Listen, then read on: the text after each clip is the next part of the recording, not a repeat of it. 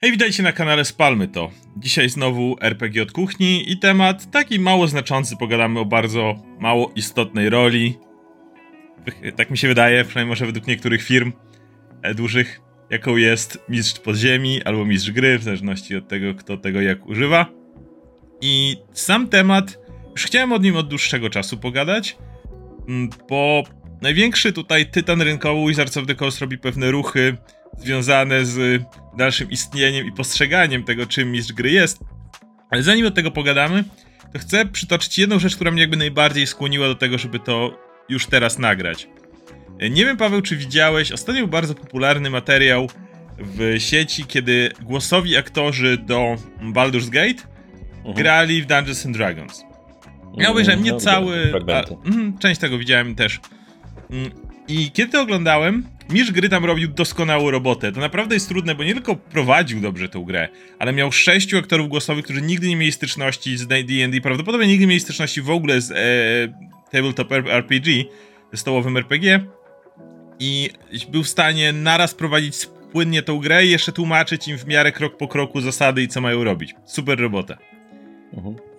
I był tam, było tam, w, prawie na samym początku jest walka w obozowisku, kiedy postacie opisują różne rzeczy. Na przykład e, Rogue mówi, że chce biec, odbić się od stołu i w locie strzelić ze strzały.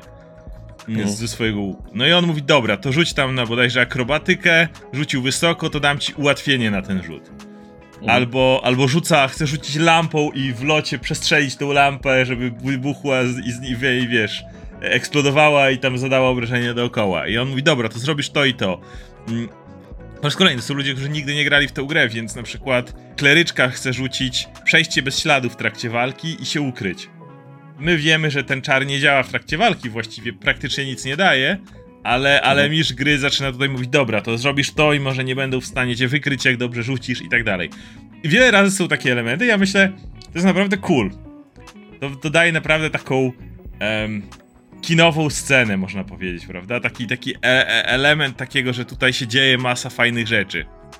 Problem polega na tym, że kiedy ktoś to obejrzy, kto nigdy nie grał w D&D, może pomyśleć, że to jest gdzieś w zasadach D&D, albo że tak się powinno grać. Natomiast my dwaj dobrze wiemy, że tego typu mm, ruchy mistrza gry czy mistrza podziemi mogą być cool na papierze, mogą być fajne w one-shocie, mogą być fajne w takiej pokazówce, ale w momencie, w którym wchodzimy w fa faktycznie grę w kampanii, gdzie gracze się przygotują i zaczną myśleć o tym, jak rozwijają swoją postać, to kiedy nagle wejdziesz na taki kompletnie niejasny grunt, w którym na dobrą sprawę nie masz zielonego pojęcia, jakie są zasady, poza jedną zasadą, że mistrz gry tworzy zasady, mhm. E, to gra zaczyna być problematyczna. I oglądając to zdałem sobie sprawę, że on powodował, że Dungeons and Dragons było cool, ale w tym bardzo mikroświecie i wszystko znowu było na głowie mistrza gry.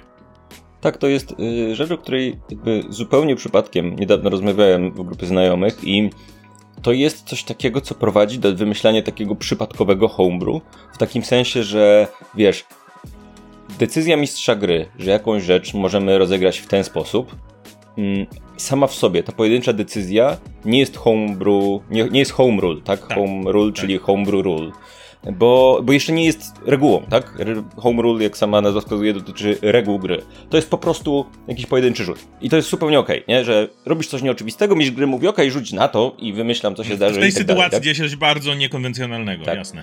Ale w momencie, w którym robisz coś takiego na przykład w walce, to to może być cool w tej scenie, ale prowadzi do pewnych y, potencjalnie psujących grę patternów na dłuższą metę. W takim sensie, że no jeżeli masz roga, który dostaje ułatwienie na atak w momencie, w którym tam atakuje z łuku wyskakując, no to ten, ten rogue powinien założyć, no bo dlaczego miałby nie zakładać, że w takim razie za każdym razem jak będzie to robił, to będzie dostawać to ułatwienie, tak? I to nagle się okazuje, że jest funkcja roga. Masz po prostu nagle dodatkowy rzut, że skaczesz i strzelasz i masz ułatwienie, które ci daje atak e, ukradkowy to ma gigantyczny wpływ na grę, tak? Jeżeli nastąpiło raz, ok, w porządku, zakładam, że w one-shocie, w którym wszyscy się dobrze bawili, nikt nie chciał tutaj tłumaczyć, ej, słuchaj, nie możesz tak zrobić, bo to byłoby... Nie, nie, jakby bawimy się, tak? Problem polega na tym, że to się zaczyna wykolejać absolutnie w momencie, w którym zaczynamy grać na dłuższą metę, no bo D&D jest, podobnie jak Pathfinder, druga edycja i pierwsza edycja właściwie też, grą przemyślaną teoretycznie, jakby pytanie jest e, oczywiście, na które próbujemy odpowiedzieć, jak działa w tym, ale próbuje być grą przeznaczoną do tego, żeby prowadzić w niej taktyczne walki z użyciem mapy. Obie, wszystkie te gry mają tak, tak? E, jest wiele systemów jednokartkowych albo bardziej narracyjnych, gdzie Mhm. Mapa nie ma takiego znaczenia, gdzie dużo więcej ma znaczenia y, jakiś opis i tak dalej, i tak dalej, i to jest spoko, tak? I nie ma w tym niczego złego. Problem polega na tym, że jeżeli, że, że D&D jako system dużo rzeczy mm, wkłada na głowę mistrza gry z takim okej, okay, nie, nie mamy pomysłu, w sensie może nie, nie, nie, nie pomysłu, ale nie, nie pokazujemy rozwiązania, nie pokazujemy mechaniki, zakładamy, że mistrz gry wymyśli i jakoś to będzie. Problem polega na tym, że niestety to prowadzi do właśnie takich niebezpiecznych patternów. Tak, jeżeli nagle dodasz temu rogowi, że jak będzie rzucał na akrobatykę, to zrobi sobie y, ułatwienie na, na ataki, to nagle ten rogue staje się super potężny. Mhm. W, w niezaplanowany sposób i to nagle się okazuje twoim homebrew, które wymyśliłeś właściwie dlatego, że chciałeś zrobić coś cool, ale nikt nie przemyślał, że to homebrew tam powinno być. Ono nie wynika z tego, że nie wiem, Rogue jest za słabą klasą, albo, albo chcemy grać w jakiś określony sposób. Nie wynika z świadomego modyfikowania gry pod nasze potrzeby, tylko wynika z tego, że raz się zdarzyło coś takiego, a jednocześnie gracz, zwłaszcza taki początkujący, potrzebuje zasad. Ja, ja, mam wrażenie, że to, to, to, jest coś, co ja wiele razy y, werbalizowałem w trakcie naszych gier, że mhm. zasady są czymś takim, dzięki czemu ja mogę zrozumieć, co ja mogę zrobić i, i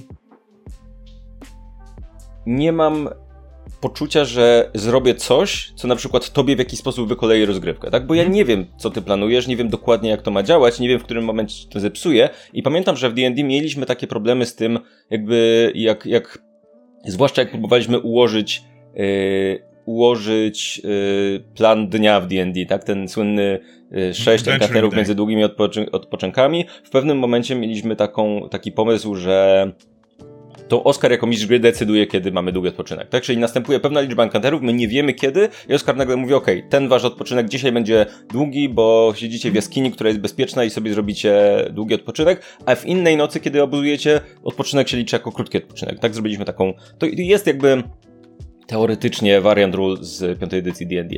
E, problem polegał na tym, że na przykład dla mnie to było bardzo trudne do grania, w takim sensie, że mój brak świadomości, jak, jak ta dzia zasada działa, sprawiał, że ja miałem takie ok, jak mam zarządzać zasobami w grze o zarządzaniu zasobami, kiedy nie wiem w jakim czasie tymi zasobami zarządzam, nie? Kiedy yy, nigdy nie masz pewności, oczywiście, czy ktoś cię nie zaatakuje nad ranem albo w nocy w tym systemie, ale wiedząc, że jest wieczór i prawdopodobnie będzie długi odpoczynek, możesz zakładać, że raczej już będzie mniej przygód niż więcej, no bo czas mija po prostu i masz te pewne ramy, w ramach których możesz trochę ryzykować, trochę się poruszać, ale to działa, tak? I to są, to są ramy, które działają między mistrzem gry i graczem i dzięki tym ramom i dzięki innym zasadom, które tak działają, rozumiesz, co możesz zrobić i jedna osoba nie dokucza drugiej, w, w, nawet, nawet w nieintencjonalny sposób, tak? Tylko jakby działamy, jesteśmy na tej samej stopie. Tak, i jeszcze wracając właśnie do tej sesji, jakby idea była taka, że ten Rogue próbował opisywać rzeczy, jak bardzo robi cool shit i to było super, naprawdę super, jakby widzisz, pierwszy, wiesz, gracz, który gra pierwszy raz naprawdę się wczuwa, próbuje naprawdę opisać jakiego popisujący się Rogue robi naprawdę popisujące się rzeczy. Problem właśnie jest, kiedy mistrz gry musi zacząć układać zasady do tego, jak ten Rogue się popisuje, bo nagle daje mu narzędzia, których jakby nikt inny nie ma i to zaczyna wyglądać gdyby to była gra jeden na jeden, to nie byłoby problemu, ale no nie gramy w próżni. Inni gracze też mhm. mają swoje umiejętności. Kiedy ktoś zauważy, ej, ja muszę rzucić czar, żeby uzyskać ten sam efekt, który ty właśnie dostałeś, bo coś tam zrobiłeś, no to nagle trzeba być to dziwnie. No i on tak samo, tutaj ponieważ byli to początkujący gracze, to widziałeś jak bardzo mistrz gry starał się, żeby bez względu na to, jaką oni yy, decyzję podejmą, jaki czar rzucą, którego kompletnie nie ma sensu rzucić w danej chwili czy cokolwiek, żeby jakoś wpasować go w to, co się tutaj dzieje. Mhm kudos, jakby mistrz gry tutaj robił dobrą robotę, trzeba przyznać, ale ja oglądając to zdawałem sobie sprawę, że ja wiem, że nie oglądam D&D tak naprawdę, ja oglądam mhm. wariant D&D, jeżeli ktoś mi powie, że no ale ja zawsze tak gram, że mistrz gry podejmuje takie decyzje i tak dalej, okej, okay, ale też problem polega na tym, że wtedy z tego według mnie robi się za bardzo mm, czysta narracja, do której ten system wcale nie jest tak dobrze zrobiony, w której ostatecznie za. chociaż dojdziemy do tego, ale bo tak w sumie i tak jest, ale ostatecznie za wynik walki nie odpowiada ją rzuty kostką, decyzje graczy czy coś takiego, tylko jakaś narracja w sumie mistrza gry, który mówi pewne rzeczy, które jak mają działać non-stop. To tak naprawdę zaczyna zastanawiać to, po co ci ten system w tym wszystkim, tak? I jakby są, mhm. jak wspomniałeś, systemy narracyjne, gdzie tak to działa dokładnie. Nie masz umiejętności za bardzo e, jakichś rozpisanych, wielkich mm, kart postaci z różnymi rzeczami, które te postacie mogą robić, tylko często są pojedyncze rzuty, w ramach których opisujemy właśnie te, te całe rzeczy, jak robisz kręciołek i uderzasz i robisz zamach i to wywołuje trąbę powietrzną. Możesz sobie możesz to opisać, niż może to rzucić, jakby to wszystko działa w systemie, jeżeli skupiamy się tylko na narracji. Ale Dungeons Dragons nie jest takim systemem. E, co więcej, powoduje to, że właśnie zaczynasz patrzeć na niektóre umiejętności, zastanawiasz się, czy one właściwie cokolwiek robią, skoro gramy tak, a nie inaczej. No i teraz mam rozpisane po kolei jakby warstwy i tereny wsparcia mistrza gry, jak systemy mogą to robić, ale zanim do tego jeszcze dojdziemy, chcę poruszyć temat ogólnie problemu istnienia i bycia mistrzem gry. W, jak wspomniałem, w przypadku Dungeons Dragons skupiamy się na nim w dużej mierze tego, że my gramy w systemy D20, ale też to jest tytan rynku. Jakby możemy może nam się to nie podobać, bo obaj jesteśmy totalnie wypaleni przez Dungeons and Dragons, piątą edycję. Możemy, może, możemy jakby protestować, pokazywać, że są lepsze systemy i tak dalej, ale to nie zmieni faktu, że piąta edycja jest absolutnym tytanem tego rynku. W mhm. Stanach, w mniejszym stopniu w Polsce, ale również za każdym razem, kiedy różne kanały, które stwierdzały, że mają dosyć piątej edycji, przesiadały się na inne systemy, było widać, jakim spada, mm, spadają wyświetlenia. Jak mhm. y, niektóre kanały, które odeszły od piątej edycji, ale wciąż robią poradniki z zaznaczeniem For Dungeons and Dragons i tak dalej, żeby algorytmy lepiej łapały. No, żeby Polsce, to było widoczne. ludzie kochają z jakiegoś powodu Gotika i Warhammera. W sensie Gotika w grach wideo, Warhammera. Jesteśmy taką zieloną wyspą tych rzeczy chyba. Wydawałoby się, ale ja ostatnio robiłem, też sprawdzałem, jeśli chodzi o, o samo Dungeons and Dragons Dungeons and Dragons w Polsce uważam, że jest bardzo, bardzo popularne, po prostu nie w stricte takim bardzo RPGowym środowisku. Tak, jest, jest, ja, ja czuję, że jest taki RPGowy new school. To, to jest, mówię, to jest mój yy, informacje oparte na niczym, nie? W sensie to jest mój dowód anegdotyczny, jakby nie, ale ja nie uważam, że to jest jakby... prawda, nie? Ale, ale na tyle, na ile znam, poznaję ludzi, to mam wrażenie, że jest jest to taka stara ekipa old school RPGów i to są ludzie, którzy często grają w Warhammera na przykład, albo jeszcze w ogóle gra tak Cthulhu, jeszcze grają w ogóle w 3,5 i tak dalej, i tak dalej. E, I ludzie, którzy grali od, od wielu, wielu lat i pamiętają pierwsze konwenty i tak dalej, i tak dalej.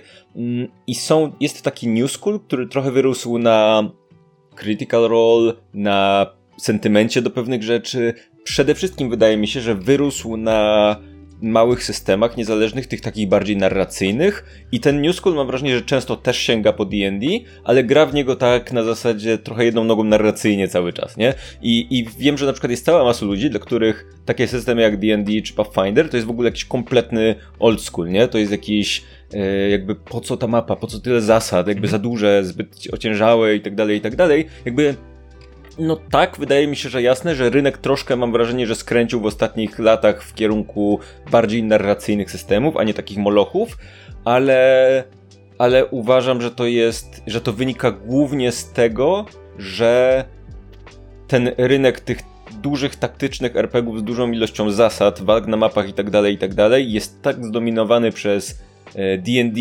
ewentualnie Pathfindera, to Pathfinder to jest taka, nie... taka mróweczka cały czas do tak, D&D. Tak, tak, jedno, ale jednocześnie ciężko jest trochę zrobić kolejny taki duży system nie. z taką ilością zasad, bo trochę nie ma po co, nie?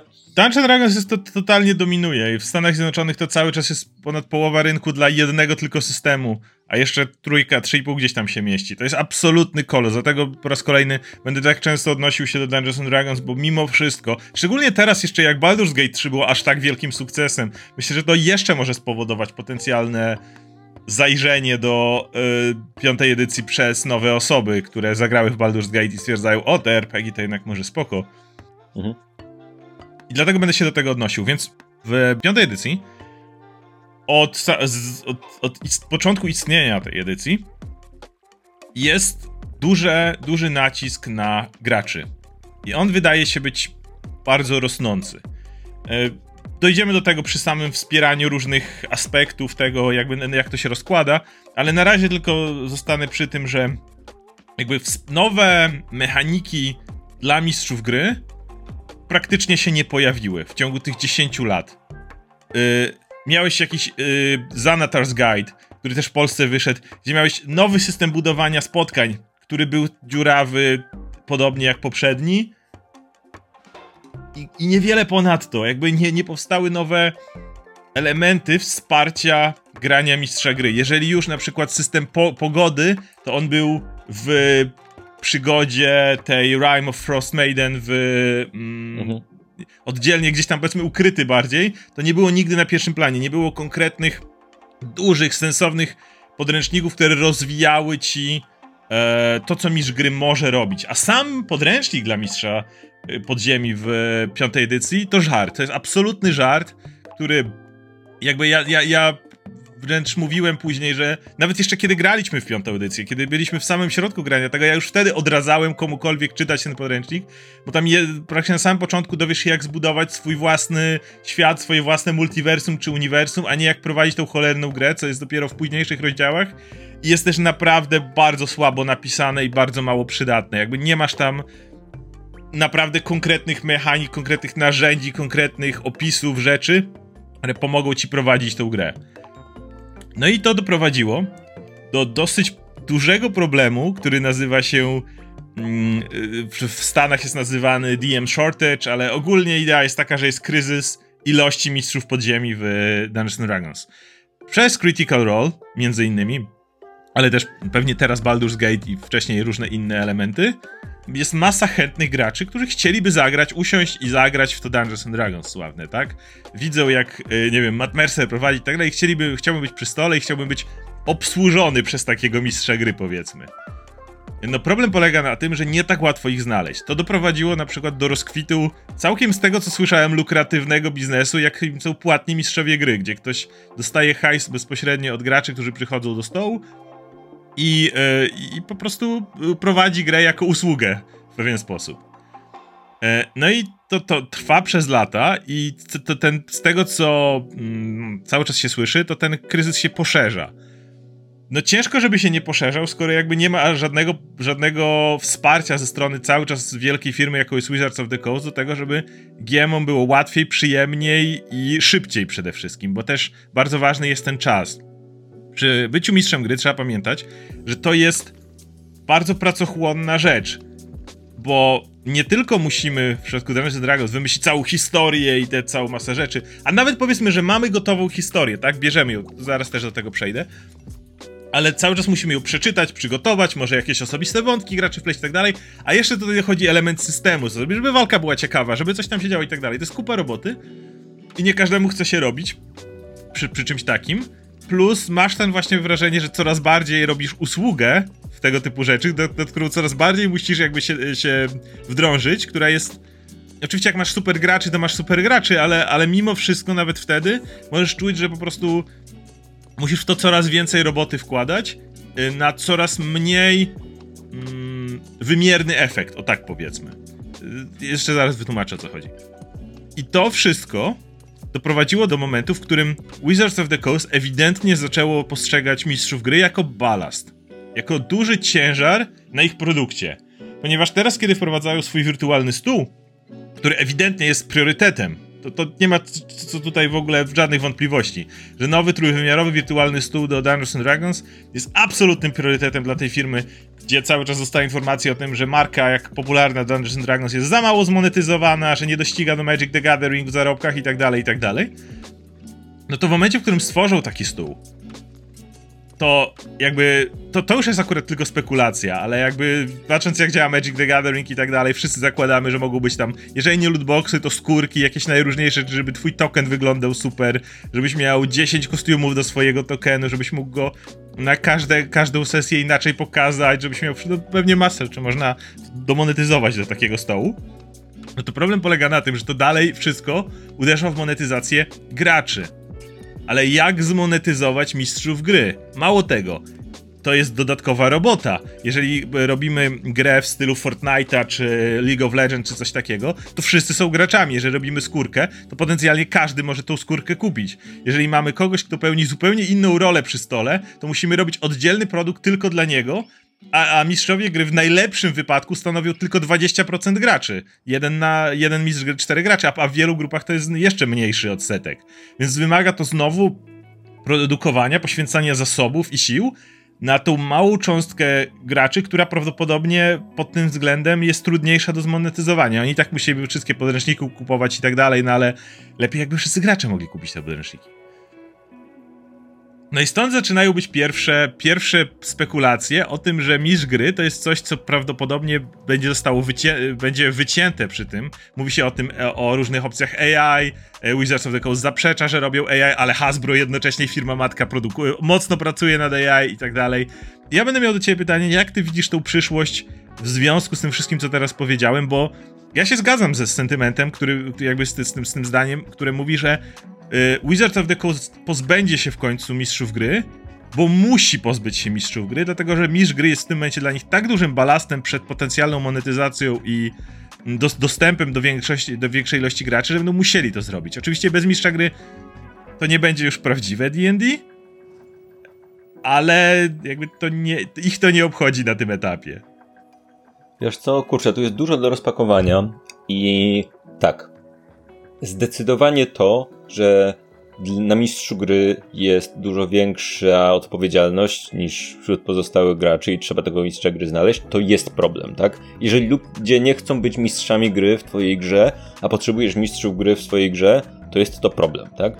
I myślę, że sposobów na rozwiązanie tego jest kilka. Myślę, że dobrze, żebyśmy od razu zrzucili ze stołu, bo nie o tym gadamy. Takie systemy, gdzie mistrz gry jest mniej znaczący albo ma taką rolę bardzo. Mm, hmm bycia arbitrem, ale niekoniecznie opowiadania historii, gdzie ta, te role się trochę zmieniają.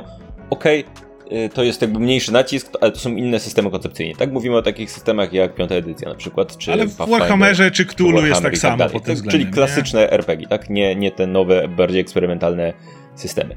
I możesz tutaj oczywiście zrobić tak, jak robi Wizards i i. Czy, może, okej, okay, może za dużo powiedziane. Tak jak wiele rzeczy sugeruje, że Wizard chce zrobić, ale możesz też zrobić trochę inaczej i dać po prostu mistrzowi gry lepsze narzędzia i Ja do tego będę chciał, ja do samych, mhm. do tego będę chciał dojść, bo mam właśnie rozpisane różne mhm. aspekty narzędzi, więc jakby co, to te, ten temat jeszcze poruszymy. Tak. Natomiast bardziej właśnie chciałem cię zapytać o, o, o te Wizardsowe pod, potencjalne mm, ruchy. Wiesz co, to jest tak nie uważam, żeby generalnie wykorzystanie AI do RPGów jako takie, tak w bardzo mhm. generalnym znaczeniu, było problemem. Mhm. To znaczy uważam, że na przykład narzędzia pozwalające na generowanie map za pomocą AI, Super. albo narzędzia pozwalające na generowanie jakichś, generowanie generycznych opisów na przykład, Tła. tak? Czy o, mam, mam tutaj, y, potrzebuję szybko opisu, albo do Super. wygenerowania NPC'a z ciekawym opisem, który będzie, e, będzie oryginalny, tak nie będzie ode mnie mhm. wymagał zbyt wiele. Albo na przykład uważam, że w takich grach jak Pathfinder czy piąta edycja, bardziej Pathfinder, który ma więcej konkretnych zasad do walki, e, na przykład AI sterujące przeciwnikami, albo coś lepszego. Ja ostatnio w ogóle pomyślałem o tym. Wyobraź sobie, że gramy sobie przy Foundry w Pathfindera i mamy, mamy y, add-on, plugin czy coś takiego, który kiedy przechodzi tura danego przeciwnika, to pokazuje ci na przykład sugestie, co on mógłby zrobić jako mistrzowi gry. Tak, żebyś nie musiał się zastanawiać, ok, co on ma w tym, yy, jakie on ma skille, on ci może powiedzieć, nie, zobacz, może albo podejść, jebnąć i coś tam, albo podejść, wiesz, tak, tak, zakładam, że wiesz, dla początkujących mistrzów gry, może którzy mogą nie do końca wiedzieć, okay.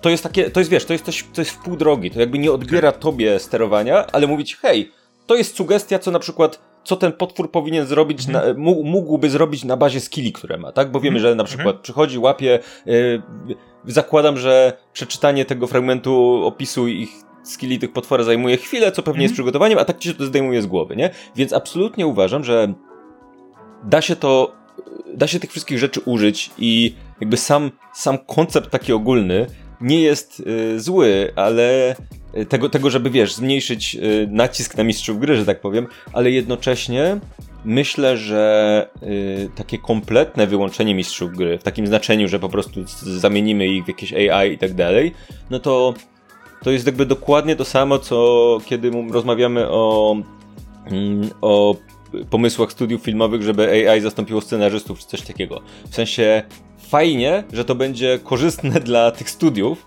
ale to będzie korzystne poza tym dla nikogo, nie? W takim sensie, że mm. chcemy mieć aspekt ludzki w RPG-u mimo wszystko. Nie chcemy, żeby to były przygody wygenerowane przez sztuczną inteligencję, tak?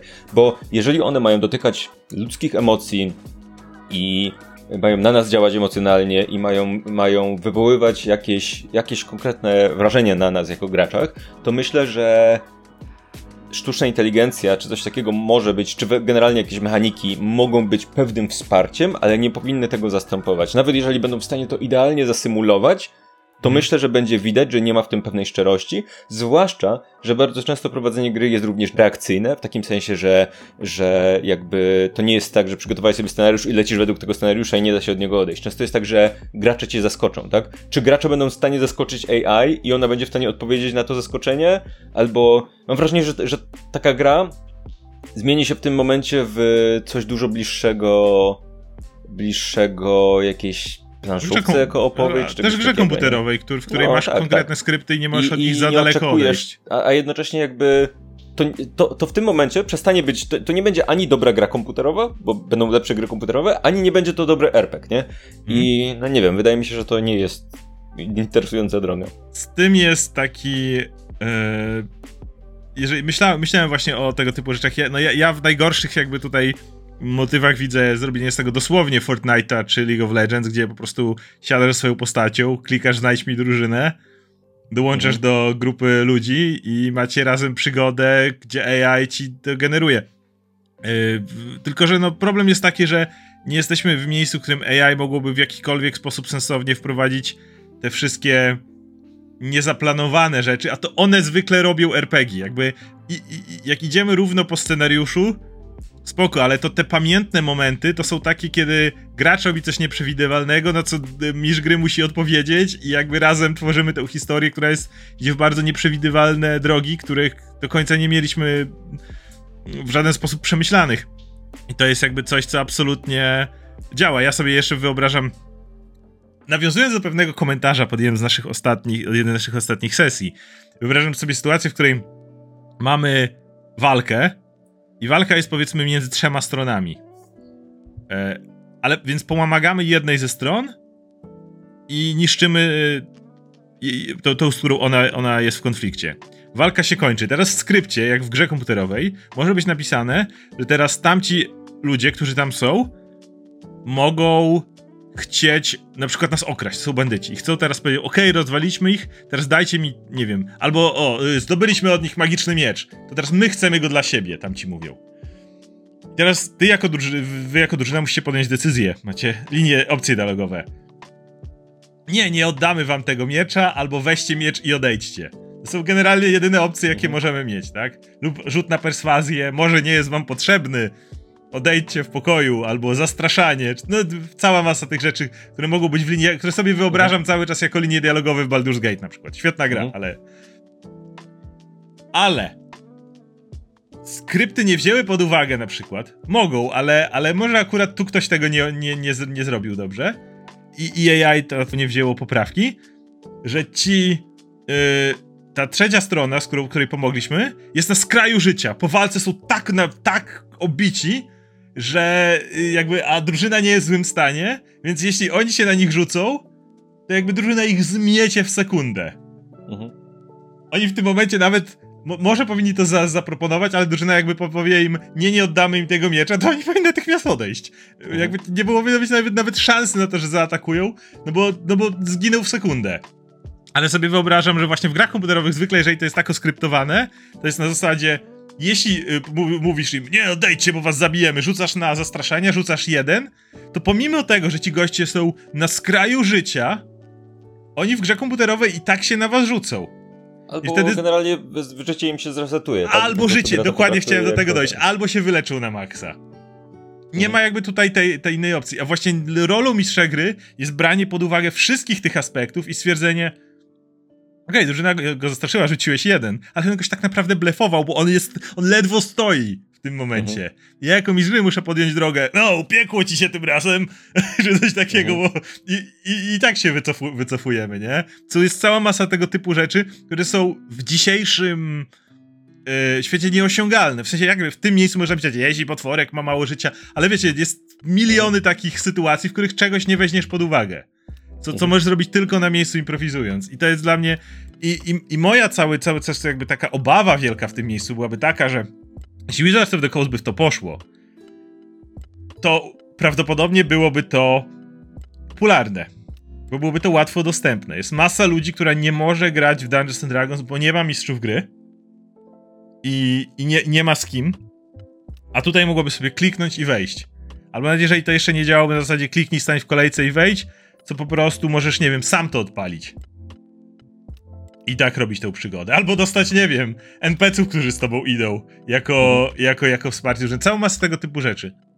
I mój problem z tym wszystkim polega na tym, że zamiast spróbować rozwiązać ten problem i zrobić, dać pewne narzędzia, które wystawiłyby więcej ludzi na prawdziwe doświadczenie RPGowe, a to jest, a to jest wykonalne. Można, można robić, zaraz dojdziemy do samych narzędzi, ale jakby pomijając to, jeśli chodzi o społeczności, możesz spokojnie założyć, jeżeli masz ten wirtualny stół, to mieć motyw, gdzie ludzie mogą łatwo się znajdywać, łatwo się zapisywać do jakichś drużyn i tak dalej. Jestem przekonany, że jesteś w stanie zrobić naprawdę narzędzi, któremu ludzie mogliby się dużo łatwiej znajdywać na prawdziwe sesje RPG. Oczywiście w, już wiele osób może uznać, jakie prawdziwe, to przecież są przy wirtualnym stole. Okej, okay, pomijając ten aspekt, mówimy prawdziwe sesje pod tym względem, że jest mistrz gry i są gracze i jest narracja, wirtualny stół jest tylko środowiskiem, w którym mistrz gry może pokazywać pewne rzeczy, których nie może robić, bo nie jesteście fizycznie przy jednym stole, ok? Jakby to musimy przeskoczyć. Mhm. I myślę, że to by się dało zrobić, natomiast jeżeli to przejdzie do tego, no to niestety dojdzie do miejsca, w którym jakby ludzie zaczną postrzegać to jako RPG i widzę to, jak w grach się w wielu miejscach to stało. Pewne doświadczenie, jak my na przykład obaj jesteśmy fanami gier, w których jest kooperacja drużynowa, w której jest podział na role, w której różne mhm. osoby drużynie pełnią różne role. Ale to, to właściwie odeszło do lamusa, poza jakimiś pojedynczymi grami jeszcze dzisiaj, dlatego że y, znajdowanie ludzi, którzy są, mają pewne role i kooperacja z nimi wymaga czasu i współpracy. Kliknięcie i dołączenie w deathmatchu do czegoś jest znacznie szybsze i znacznie prostsze i znacznie skuteczniejsze, więc masa ludzi, która ma mało czasu, decyduje się na tego typu rozgrywkę, zamiast ułatwić im e, w jakiś sposób znalezienie drużyny i zabawę w tamtą część. I ja wtedy bym bardzo się bał, że te RPG, które my znamy, zaczęłoby tak bardzo schodzić do, do takiej dziwnej niszy i nagle wszyscy mówiliby o RPG. Oczywiście na początku byłby na pewno odzew, oldschoolowcy mówili, to nie jest prawdziwe RPG i tak dalej, z czym bym się zgadzał nawet, no ale prędzej czy później niestety by zostało to zweryfikowane i, i, i, sposób w jaki my gramy stałby się coraz mniej wspierany, a to z kolei czasami wywierał, mogłoby wywierać presję na innych firmach do tego stopnia, że okej, okay, e, w tym momencie no to D&D jest 50%, a nagle, ponieważ doszło masa ludzi, nagle D&D to 90% mhm. Rynku. No i to są, to są duże zagrożenia, które ja widzę. Ja się tak zastanawiam, no bo jednocześnie piąta edycja nie jest systemem dostosowanym do czegoś takiego. Właściwie nie wiem, do czego jest piąta edycja dostosowana na tym etapie, bo, bo mam wrażenie, że paradoksalnie, że AI zastępujące mistrza gry bardziej sobie wyobrażam w Pathfinderze drugiej edycji. W takim sensie, że mam wrażenie, jakby nikt mi tego nie, nie miałem okazji tego sprawdzić, ale mam wrażenie, że Pathfinder druga edycja i jego system walki mógłby zostać właściwie przeniesiony jeden do jeden na grę wideo i by działał. Mhm. I myślę, że może z jakimiś drobnymi poprawkami w rodzaju poprawienia rzutów na wiedzę, żeby one były jakoś automatyzowane, no bo oczywiście nie masz mistrza gry, który ci podejmie decyzję o czym ci powiedzieć, i, ale myślę, że poza takimi drobnymi poprawkami mam wrażenie, że ta gra jest na tyle zbalansowana, że można by grać po prostu taktyczne, nawet koopowe taktyczne walki po prostu, tak? I wyobrażam sobie w takiej no, ale grze... przecież Baldur's Gate 3, piąta edycja, panie. No tak. No tak. E, ale, więc wyobrażam sobie na przykład, jeżeli masz coś takiego jak Abomination Vault, czyli y, kampanię, którą gramy teraz prywatnie i to jest Dungeon Crawl i okej, okay, to, to byłoby okrojone Abomination Vault, tak? Bo mhm. usunąłbyś właściwie wszystkie osobiste wątki, postaci, no bo nie dałoby się ich tak wprost zrealizować. E, właściwie zrobiłbyś z tego trochę bardziej Diablo, no bo ta Yy, ta... Tutaj informacja, powstaje gra Abomination Vault, która będzie hack and slashem jak Diablo. Zresztą jest yy, Kickstarter. To szkoda, że yy, szkoda, że and slashem, bo ja bym zagrał Abomination, chociaż już gram Abomination Vault w Pathfinderze 2, ale, ale jakby wyobrażam sobie wersję Abomination Vault polegającą na tym, że jest to yy, RPG po prostu, także to nie wymaga mistrza gry, ale jednocześnie mhm. tworzysz postaci, w ramach całego systemu wszystko działa i tak dalej, nie? Problem polega na tym, że nie wyobrażam sobie tego zupełnie w piątej edycji. Uważam, jest Baldur's system... Gate 3, ale on... Ale to nie jest piąta edycja, tak? Ja... Ludzie nawet nie zdają sobie sprawy, jak bardzo Larian stanął na głowie, żeby... Mm, no zmodować właściwie piątą edycję, Żeby tak? zmodować Więc... piątą edycję, żeby działała dobrze w ich grze. Więc nie wyobrażam sobie tego samego obrazu, czyli wiesz, bierzesz... Yy, bierzesz jakiś... Yy, jakiś dungeon crawl i robisz go w takiej wersji bez mistrza gry, na piątej edycji, bo w pi piątej edycja tak mocno, to co mówiłeś na początku tą historię, tak? O tym, że gracze opisują jakieś rzeczy i tak dalej. Piąta edycja tak bardzo opiera się na tym, że mistrz gry zdecyduje, jaki efekt ma twoje działanie, mhm. że wiesz, mógłbyś stworzyć postać, która ma wysokie zastraszanie w piątej edycji, to jest coś, do czego ja ciągle wracam. I nie, nie byłbyś w stanie tego zastraszania użyć w walce, tak? Twoja postać nie może być straszna w walce, bo nie ma zasady do tego w piątej edycji. Więc, więc kurczę, ja uważam, że yy, myślę, że to byłby Gdyby próbowano to zrobić na tym systemie, bez zmieniania go w żaden sposób, to myślę, że to byłaby jakby gwóźdź do trumny tego systemu tylko. Bo myślę, że ludzie by tego nie chcieli grać, bo autentycznie nie wyobrażam sobie, żeby to dobrze działało w tym systemie. Gdyby oni powiedzieli. Ale okay, gdyby nie mieli, gdyby nie znali alternatywy i by dostawali to jest Dungeons and Dragons. No, słuchaj, ja uważam, że masa ludzi gra dzisiaj w Dungeons and Dragons dlatego, że to jest Dungeons and Dragons, a nie dlatego, hmm. że to jest dobrze działający system, więc tak, ale myślę, że wiesz, że ci ludzie, którzy grają, grają właśnie tak jak ci ludzie, o których opowiadałeś, tak? Czyli grają, mistrz gry dużo robi i mhm. zabranie tego mistrza gry, ale pozostawienie tego systemu, powiem ci tak, Gdyby oni powiedzieli tak, robimy szóstą edycję D&D i ta szósta edycja byłaby okay, budowana z myślą o tym, to myślę, że absolutnie by to byłby hicior i, i ludzie by ten. Ale oni nie chcą robić szóstej edycji, ogóle... no więc to jest... No. Przyszło mi ciekawa rzecz do głowy, bo właśnie te Baldur's Gate. Jakby jeżeli ktoś grał i teraz yy, może powiedzieć, no przecież aż tak dużo nie zmienili. I, I, teraz zdałem sobie sprawę, że z, z, perspektywy graczy to faktycznie aż tak dużo nie jest zmienione. Pewne klasy mają pewne inne umiejętności, yy, skok jest akcją bonusową, picie mikstury jest akcją bonusową, ale ktoś może uznać, że to są kosmetyczne rzeczy, które możesz zmienić przy stole. I bym się nawet z tym zgodził, dlatego że największa zmiana jest po tej drugiej stronie, której większość osób nie widzi. Jak na przykład potwory, gdzie wszystkie potwory mają umiejętności jakieś ciekawe, gdzie przeciętna walka w D&D z potworami i z przeciwnikami, to jest jakieś yy, i na przykład NPC, jeżeli musisz ich ratować albo pomagać, naraz poza twoją czteroosobową drużyną w D&D, bardzo często, znaczy w Baldur's Gate, bardzo często jest poza tobą, nie wiem, 15 innych NPCów. Mhm. Co jest nieobsługiwalne przy stole w żaden yy, sensowny sposób. A tutaj, ponieważ jest to komputer, który może na przykład grupować ich i teraz te pięć goblinów rusza się razem, no to naraz odpalają sprint i biegną jednocześnie żeby mhm. nie przedłużać. No tego i to jest rzeczy. coś, co możesz zrealizować przy takim wirtualnym stole, nie? Również. Y przy tym to znowu nie byłaby piąta edycja, tylko piąta edycja i pół, nie? Y tak, ale, ale jakby sama ta, wszystko co się dzieje, chodzi mi o to, że y te, te, te, na przykład to, że jest wertykalność, że masa mhm. map jest. To znowu jest coś, co robi mistrz gry zwykle budując ci mapy. Mhm. Więc y, to jest też takie sprytne, że możesz pomyśleć o tym, jak ktoś jest graczem piątej edycji i gra w Baldur's Gate, no to wszystko jest znajome w miarę, poznaje te rzeczy, tak? Drobne zmiany. Ale jeżeli ktoś gra, to może nie widzieć tego, że ta druga strona, którą Larian przygotował, to jest ta strona, którą musi przygotować mistrz gry. Mhm. I ona jest bardzo zmieniona i bardzo przygotowana w pieczołowity sposób przez te 7 lat, czy ile ta gra powstawała, kiedy no sesji się tak nie przygotowuje siłą rzeczy i nie ma mhm. do tego podejścia. Tak i jednocześnie wiesz, ja sobie nie wyobrażam mimo wszystko, że Wizards poświęci takie zasoby jak Larian na to, żeby zbudować y, swoje przygody, bo Wizards nie może sobie pozwolić na to, żeby raz na 7 lat wypuszczać nową, nową przygodę Nawet... w tym wirtualnym stole, nie? Tak, ale jeszcze jedna drobna rzecz, która, która mi przychodzi do głowy. Kiedyś musimy pogadać, jak już będziesz mógł pograć, jak, jakie są większe zmiany, ale na przykład duża rzecz, która jest w takim Baldur's Gate czy w grze komputerowej, to jest bardzo ważny element save load game. Yy, miałem sytuację, gdzie zaczynam walkę i nie zauważyłem, że moja postać źle stoi. Podbiega do niej przeciwnik, pchnie ją i ona wypada za krawędź i natychmiast umiera, bo spada z jakiegoś tam urwiska w przepaść niebytu czy cokolwiek. No to odloadowujesz grę i próbujesz walkę jeszcze raz. Mhm. I wtedy zdajesz sobie okej, okay, tu jest ciekawie, bo są skarpy i coś tam, albo, albo masz walkę, w której dopiero musisz zauważyć, że przeciwnik jest odporny i musisz atakować i jego źródła mocy, które są umieszczone gdzieś dalej i tak dalej. Możesz to wszystko zrobić przy stole, ale musisz nadać temu kompletnie inną dynamikę, w taki sposób, by gracze jeszcze w trakcie walki zorientowali się, co tutaj się dzieje i mieli czas na to zareagować bez odloadowywania walki. Mhm. Więc no. to jest też zupełnie inna dynamika.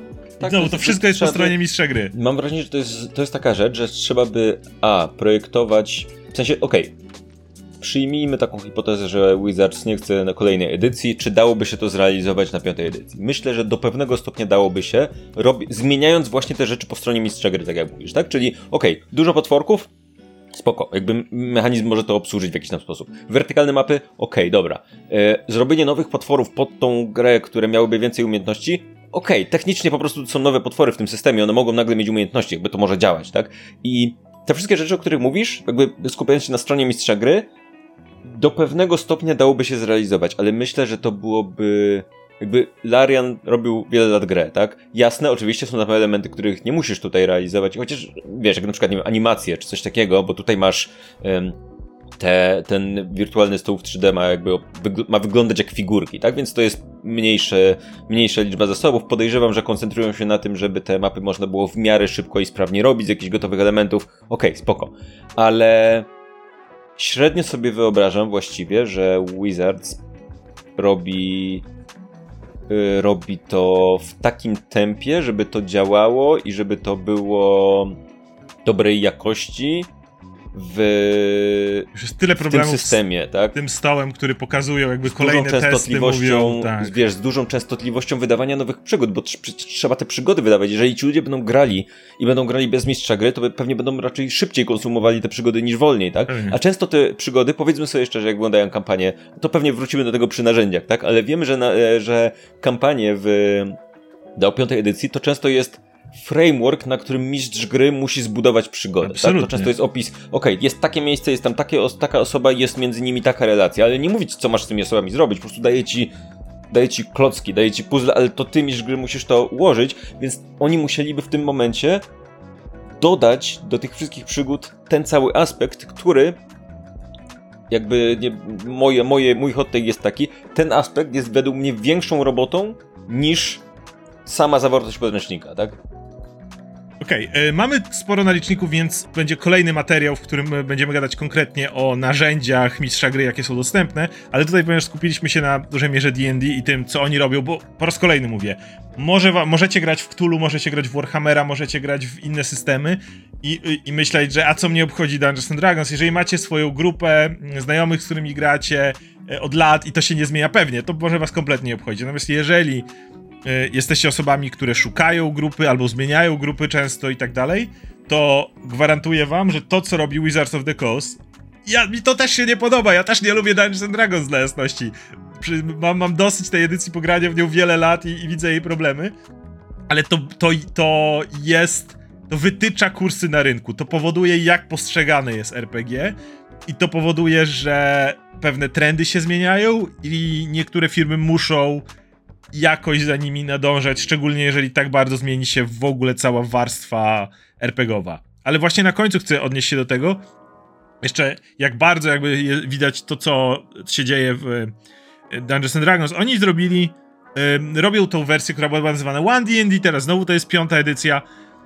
Y, już od dłuższego czasu, ile to jest, już będzie blisko dwóch lat, jak robią playtesty do tej gry. Playtesty do kolejnych klas gdzie cały system w ogóle polega na tym, to mogę tylko o tym wspomnieć, że to jest najgorsza rzecz, jaka jest do zrobienia, czyli oni robią to na bazie ankiet, wrzucają pomysł na dane klasy, ludzie głosują i generalnie jak coś ma przynajmniej 70% satysfakcji w ankietach, to stwierdzają zostawiamy, jeżeli ma poniżej, to to reworkujemy.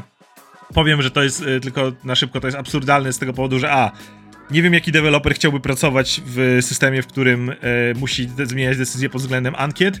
Dwa, ponieważ są to tylko wycinki klas, ludzie głosują nie mając całego systemu w głowie, chyba że w ogóle oni mają to gdzieś, ale zwykle ważne jest, żeby ktoś miał cały kontekst, a nie tylko jedną rzecz. Trzy, ludzie zwykle głosują na to, co jest dobre dla ich klasy, więc jeśli na przykład Warlock był klasą, nazwijmy to pożyczającą, czyli ktoś brał jeden, dwa poziomy Warlocka i oni chcieliby zmienić Warlocka w klasę, która jest pełnoprawną klasą i to, i to zapożyczanie pojedynczych leveli by nie działało, to ludzie, którzy brali jeden, drugi, dwa poziomy Warlocka, ale nie grali pełnym Warlockiem, będą głosować na nie, bo to zepsuje im build ich klas i tego, co oni lubią robić w grze. Ale w naszym temacie Mistrzów Gry, no to są dwa lata testowania, yy, testowania klas gdzie też cała masa w ogóle rzeczy jest. Na przykład mamy na kanale materiały, gdzie mówimy o zmianach, jeszcze jak graliśmy, większość tych zmian jest nieaktualna, bo to wszystko wyleciało tak, za okno. To jest niesamowite, jak bardzo. Jakby nie omawialiśmy wszystkiego, bo na pewnym etapie przeszedliśmy się na Pathfindera drugą edycję, ale dobrze, bo ja czuję jakby że zrobiliśmy kawał nikomu niepotrzebnej roboty, analizując zmiany w klasach, z których oni się potem po prostu kurwa wycofali, bo, bo im wyszło w ankiecie, że nie. Jakby niektóre z tych zmian były głupie. Ale nie uważam, że, uważam, że rework, rework yy, liczby inspiracji u Barda był jakby szedł w tylko gorszym kierunku. Tak. Nic nie wskazywało, żeby szedł w lepszym. Więc fajnie, że się wycofali z tego, to było głupie, ale nie, niektóre były naprawdę w porządku i nie, nie, nie, nie. Teraz już nie, nie będą, ja, więc wow. Ja cały czas czekam, w momencie, kiedy to nagrywamy, nie wyszedł rework Mnicha, dlatego że Mnicha i Warlocka był najbardziej downvotowany. To są dwie klasy, które są kompletnie oparte na krótkich odpoczynkach, co jest, yy, to jest dygresja, co jest nie, nie, współ, nie działa razem z resztą klas i Warlocka stwierdzili, dobra, zróbmy z niego totalnie klasę pożyczkową, gdzie możesz wziąć jeden poziom i wszyscy będą szczęśliwi, dodając sobie ten jeden poziom do Barda, Sorcerera, Paladyna, kogo chcesz. Natomiast ja, y, mnich cały czas był downvotowany, ja cały czas czekam, jedząc popcorn, jak oni wymyślą mnicha, który jest według mnie nienaprawialny. Będzie, w którym bazuje tylko i wyłącznie na e, krótkich odpoczynkach, ale e, jakby zmierzam do tego w kwestii demów, że są to dwa lata testów klas postaci. W ciągu, w ciągu tych dwóch lat, a ważne, Zostały im około jakieś trzy playtesty do końca, ponieważ 2024 to 50-lecie Dungeons and Dragons. Nie ma szans, żeby korporacja stwierdziła, macie jeszcze rok na dopracowanie tej edycji. Jakby nie ma takiej opcji, żeby nie wydali nowej wersji na 50-lecie. To jest w języku korpo zbyt duży, yy, zbyt duża promocja reklamowa i tak dalej, żeby w 50-lecie D&D nie wydać remastera, reworku i tak dalej, edycji. No po prostu ja w to nie wierzę, że korpo by stwierdziło jeszcze rok. Kiedy, kiedy coś takiego mają. Więc to się zbliża bardzo szybko i w ciągu tego całego playtestu nie pojawiło się nic, absolutnie nic, co dotyczyłoby dobrze mistrzów gry. Yy, mieliśmy na samym początku ten motyw taki, yy, że na przykład jak traktuje ciebie NPC, co jest w Pathfinderze i tak dalej. Nie wiem, czy to, to nie zostało za, zaorane, ale regularnie testowano tylko klasy. Co jest w ogóle dla mnie absurdem, ponieważ one były testowane w próżni. Dawno mówią, że zreworkujemy potwory i wysokolevelowe granie. Macie trzy playtesty do końca prawdopodobnie. Mhm. I chcecie w to wszystko wcisnąć potworki? Wy, po, granie na wysokim poziomie, które wiemy, że nie działa kompletnie w Dungeons and Dragons? Jakby przy, przez te dwa lata obok tych playtestów, jeżeli chcielibyście poprawiać tę edycję i obok zmian w klasach, które nie są złe dla jasności, sama idea poprawiania klas jest super pomysłem, to jest ważne. Mhm. Ale obok tego powinny się pojawiać regularnie Encounter Builder z nowymi, z przykładowymi potworkami, z których możesz, patrzcie, teraz będzie działało tak, a nie inaczej. E, nowe umiejętności potworków, patrzcie mistrzowie gry, możecie robić. Może jakieś nowe podsystemy, tutaj mamy dla was jak zbudować dobry pościg, a jak zbudować tą scenę i tak dalej. To powinny być narzędzia, które powinny wychodzić regularnie obok również do playtestowania dla mistrzów gry. Nic takiego nie wyszło. Były tylko i wyłącznie klasy. Co znowu, kończąc ten wywód, i powoli to, to, to, ten segment, czyli ten odcinek, mi mówi, że firma, która jest cały czas pionierem tego rynku i cały czas jest, jest i pionierem, i jednocześnie wyznacza trendy do dziś, ma w dupie mistrzów podziemi i dalej widzi ich jako balast. Mhm. Wiesz, co było największym ich ukłonem w tą stronę? Godzinny materiał, gdzie Chris Perkins robił rady dla mistrzów gry na YouTubie. To, to, jest, to, jest, to jest szczyt po prostu zaangażowania z ich strony.